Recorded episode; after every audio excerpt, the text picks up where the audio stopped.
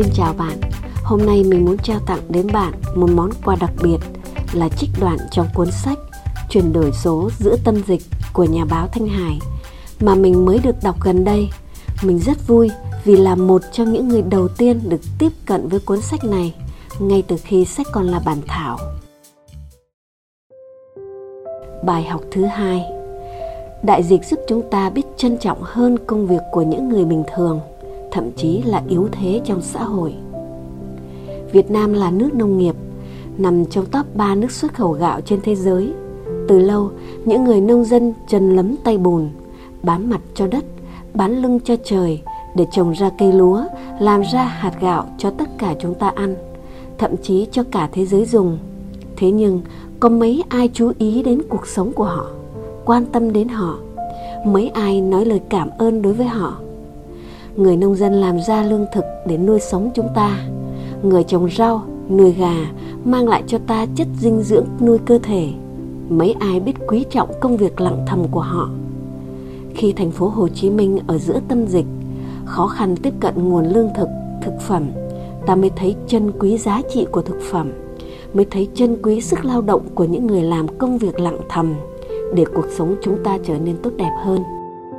Chúng ta phải học lại bài học lòng biết ơn những người xung quanh mình. Biết ơn bác nông dân chân lấm tay bùn, không ngừng chăm bón cây lúa, luống rau suốt mùa vụ. Chúng ta mới có những hạt gạo thơm ngọt biết ơn những đoàn thiện nguyện không quản ngại dịch bệnh giúp đỡ những người khó khăn. Hơn thế, họ còn giúp đỡ cả những người khá giả, có tiền trong túi nhưng thiếu nhiều thứ trong đại dịch.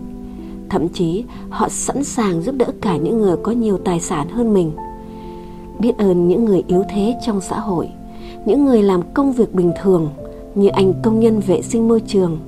Nếu không có anh thu gom rác thì nhà ai cũng thành nơi tập kết rác hôi hám, mất vệ sinh, các khu phố sẽ bị ô nhiễm vì rác ngập đường. Nhờ đại dịch, ta biết ơn bất cứ điều gì xuất hiện trong cuộc đời ta, kể cả sự khó khăn hay nghịch cảnh. Khó khăn là thử thách, nghịch cảnh là động lực quan trọng để chúng ta thay đổi và thay đổi là quá trình tất yếu của sự phát triển. Vậy mà, có lúc ta thiếu biết ơn nhận được rau xanh từ những người làm thiện nguyện ta không nói lời cảm ơn hoặc săn tay lên chia sẻ công việc với họ ta lại trách sao không chia nhỏ bó rau ra cho mỗi người một phần sao không buộc lại từng bó cho mỗi người dễ lấy? Sao không có túi ni lông để mọi người dễ cầm về?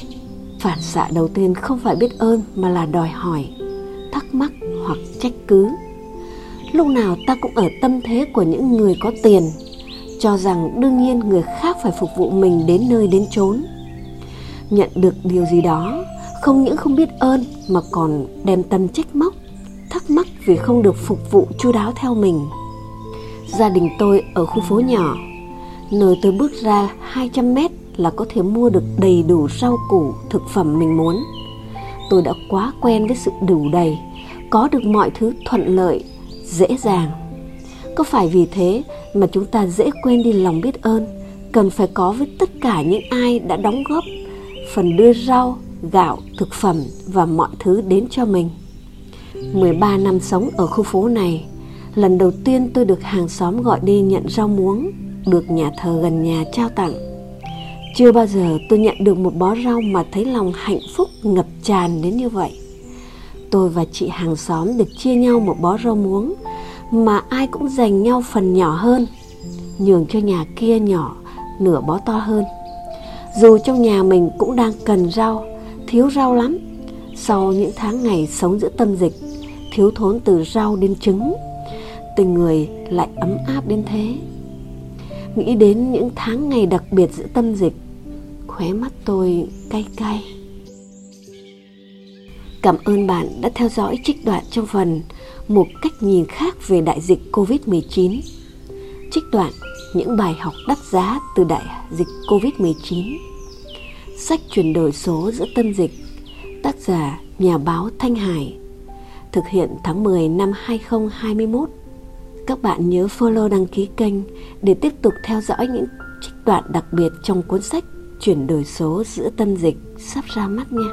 Tôi hy vọng bạn đã có những giây phút trải nghiệm thật thư giãn với phần chia sẻ trên đây của tôi. Cảm ơn bạn đã theo dõi. Xin chào tạm biệt và hẹn gặp lại lúc 7 giờ sáng hàng ngày trên kênh YouTube và Postcard của nhà báo Thanh Hải. Nam Phong xin chào tạm biệt các bạn.